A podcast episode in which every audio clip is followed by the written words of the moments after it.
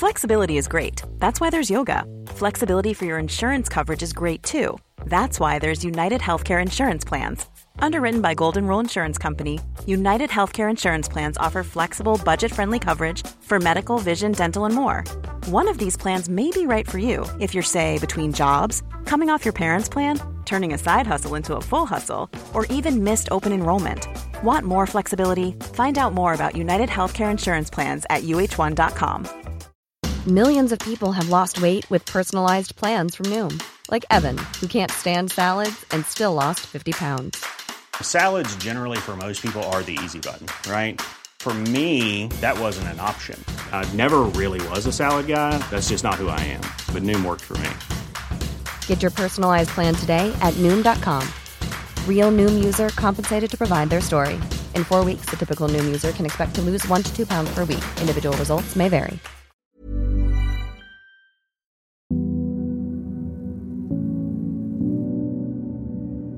Hello, and welcome to the Barbicans podcast, Nothing Concrete.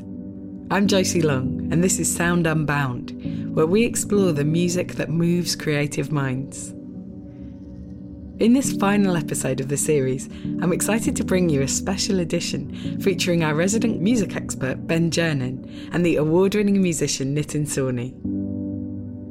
Today, it's all about the space around us and how it influences the creative process. Ben's considering how the Barbican space affects the way he works as a conductor. And Nitin reflects on the way a sacred space in Coventry inspired his work as a composer for a specially commissioned piece. First, let's sneak in the back door and join Ben at the Barbican. So here we are backstage, all the dressing rooms over there. And then we come through to the main auditorium, and gosh, it actually looks quite small when there's nobody in here. The Barbican Hall is the main concert hall. There are also two theatres, three cinemas, two art galleries, a library, and a conservatory. It's the hall that Ben's most familiar with. Yeah, it's quite quiet actually. I think it's always quite special when you're in a concert hall on your own because normally when I walk onto the podium, there's so many people in here, but actually when you're in a performance space and there's very little noise, it can feel really relaxing and calming actually. It's um, quite a meditative feeling. I guess there are about 2,000 seats here, and there's these wonderfully angular lines, so you really feel that everybody's looking straight at the stage. You feel that there's access between the audience, and the conductor or the performers is really strong. I love in a way that it's not a 360 concert hall. So there aren't people sitting behind the orchestra or behind the choir, but actually it's very much directed straight out towards all of the seats. And I think that's really good for the repertoire that involves choruses and orchestra. And I've seen some amazing performances in this hall. Some that really spring to mind are Sir Colin Davis conducting um, Verdi's Otello, or when he conducted James Macmillan's St. John Passion. I sat in that audience and I was transfixed. I really felt that the choir were just singing directly at me, even in all of the quiet moments and the really strong, powerful moments. I was kind of pinned to the back of my seat, and I just remember walking out of the Macmillan performance feeling almost like a changed man. It was sensationally good. I hope you've all also felt the joy of listening to a sensationally good performance. But how does a performance become sensational? How does Ben approach his prep and how much does he consider his surroundings? I think when you're preparing for a concert, the space is a really important issue. And it's often something that comes quite late in the process because when you're sat at home as a conductor, you're poring over the scores, you're trying to work out what the philosophy is, how loud you want things to be, what your interpretation is. But then suddenly, when you're in the space and you have 80 people and you're working with a, an acoustic, it's very much rehearsals are very much about using the space to really amplify your wishes and your interpretation. So I feel that the concert hall is as as important as what the musicians are producing in the orchestra. I really do subscribe to the idea that our surroundings can have a profound effect on our mood and our creativity. They're so instrumental in rooting us and inspiring or depressing us. Let's explore that further with a move to the Midlands. Ben's going to take us through an ecclesiastical keyhole. Another striking building in the UK is Coventry Cathedral, and for me it shares many parallels with the Barbican Centre. The Barbican, a brutalist demonstration of post war Renaissance Coventry Cathedral built on the old foundations that were destroyed during the war. Q Nitin Sawhney. Nitin is a composer and performer. He's won a shed-load of awards, and as well as composing and producing, has also scored over 60 films. His production styles are varied and ever changing.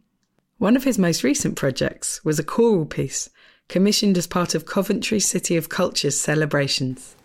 Let's hear more.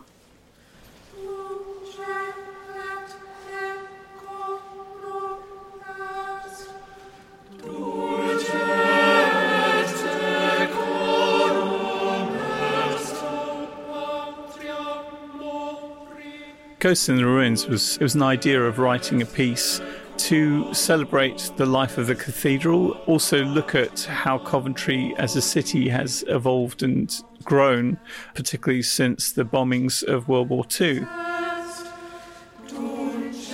to write something or create something that felt like it was connected to not only the city but the people of the city and the community.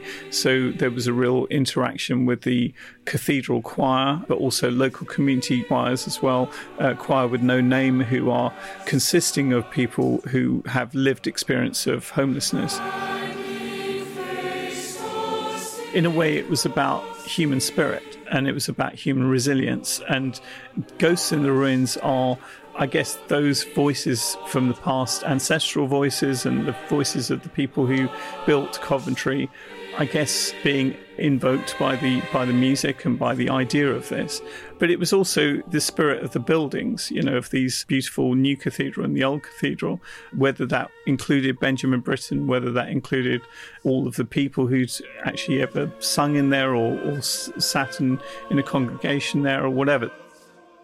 I feel that spirits are always, in a way, walking amongst us in our hearts and minds. Um, you know, whether you literally believe in anything like that, ghosts or not, is, is not the issue. It's very much about keeping the spirits of those people on whose shoulders we stand alive.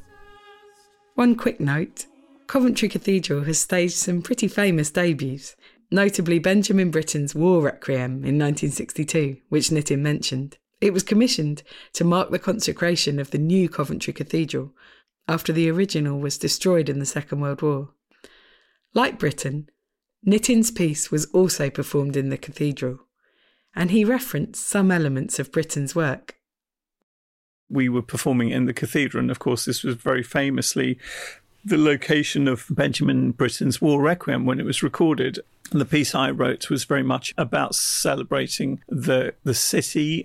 It was supposed to be quite an uplifting piece, and it was really thinking about the city in terms of the symbol of the phoenix, which is something that a lot of people in Coventry relate to, and this idea of a city rising up from the ashes of World War II and the ruins of the cathedral. So it was really kind of celebrating that resilient spirit.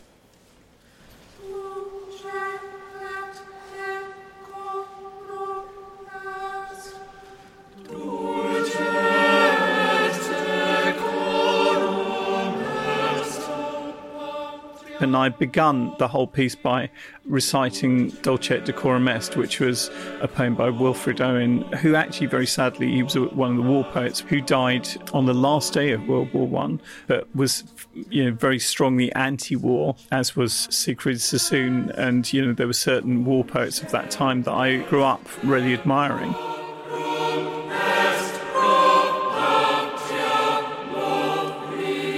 What I did was I used largely kind of onomatopoeic recited syllables in the same way I'd seen because years ago I worked with Cirque du Soleil, and uh, this is something they do. They make they make up language, which I found really quite powerful because in fact you could project your own emotions onto that.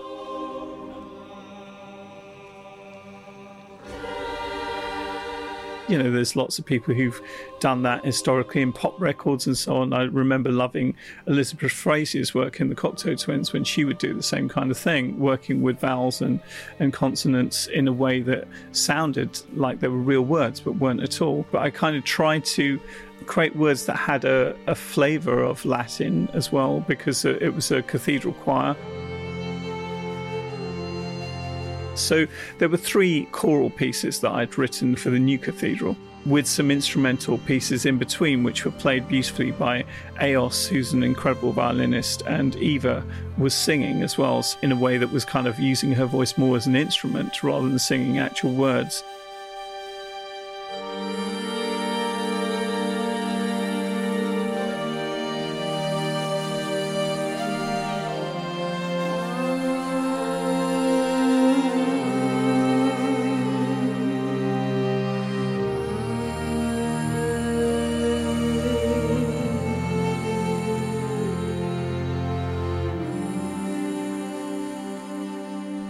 There was lighting replicating this idea of World War II spotlights or searchlights, you know, into the sky and projecting onto the clouds and so on, which was stunning to look at.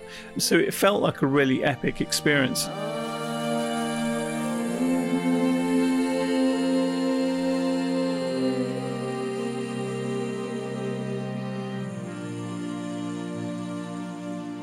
Nitin's composition is a celebration of space and a celebration of a city. It's uplifting and thoughtful. When Benjamin Britten wrote his piece on Coventry Cathedral, the recent horrors of the Second World War made a big impact, and that was something he wanted to underline in his war requiem.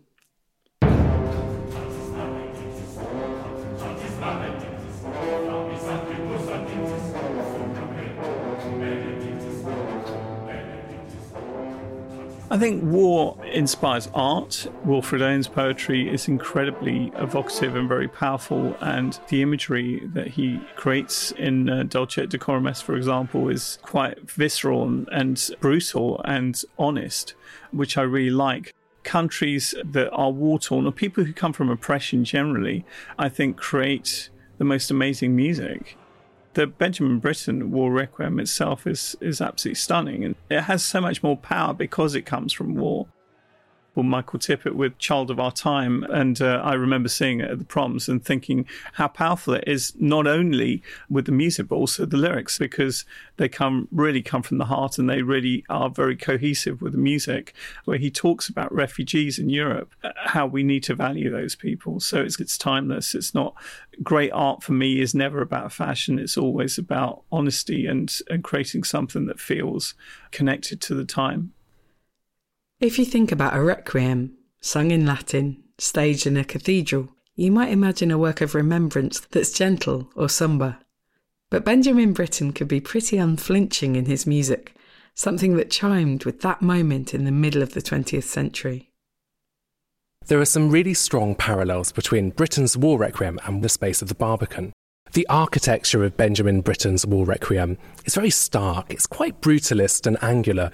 It's a very interesting monument of remembrance because, on the one hand, you have memories of pain and conflict, but on the other hand, you have feelings of reconciliation and remembrance.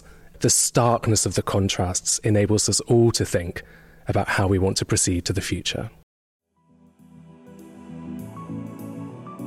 It can be easy to underestimate how much impact the space around us has on our well-being and creativity. Composers like Benjamin Britten and Nitin Sawhney remind us to look up and across and out. It makes me think about the title of this podcast, Nothing Concrete.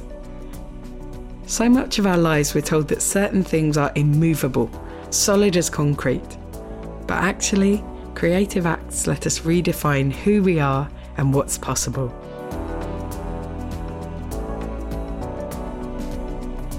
In this episode, we heard Ghosts in the Ruins, included here by kind permission of the composer Nitin Sawhney, Reservoir Media, and Coventry City of Culture Productions. Ghosts in the Ruins is available to watch on BBC iPlayer. Benjamin Britten's War Requiem was performed by the Barbican's resident orchestra, the London Symphony Orchestra, conducted by Gian Andrea Noseda. courtesy of LSO Live Limited. Thanks for listening to this episode of Sound Unbound, part of the Barbican's Nothing Concrete podcast. To listen to the rest of the series, subscribe to Nothing Concrete wherever you find your podcasts. Sound Unbound is presented by me, Josie Long, and features the expertise of Ben Gernon. Thanks to Nitin Sawhney for his contribution. The podcast is produced by Alexandra Quinn for Loftus Media, and the executive producer is Freya Hellier.